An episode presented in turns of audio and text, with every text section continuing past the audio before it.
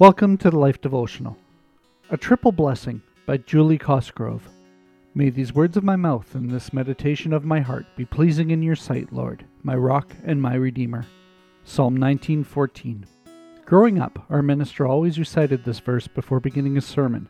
I thought it was a very fitting way to ask God to speak through him as he spoke to us.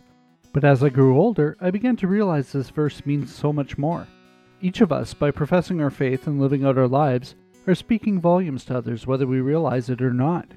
Recently, I watched two acquaintances go through a painful trial in their lives. One bore it with grace and found pleasure in the little things each day. She purposely sought out blessings in spite of her circumstances and posted about her journey on social media.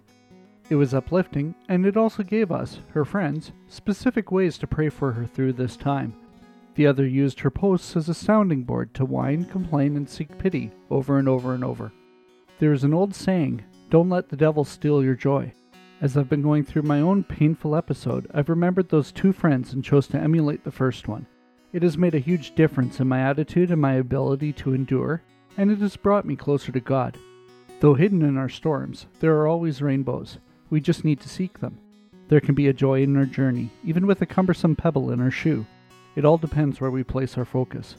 Choosing to stay positive and find pleasure in the little things not only boosts our faith, but also the faith of those around us. It also becomes a powerful witness to those who do not yet know Jesus personally. A triple blessing, even in the midst of pain. A prayer for today. Lord, you are our rock to which we can cling.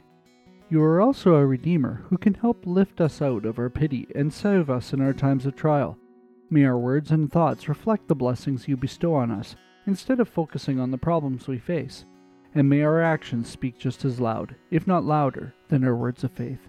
Amen. Go deeper. Tonight, before you go to sleep, purposely seek out one good thing that happened to you today and thank God for it. Better yet, tomorrow, tell someone else about it as well. Do you need prayer? Come see us at thelife.com slash prayer.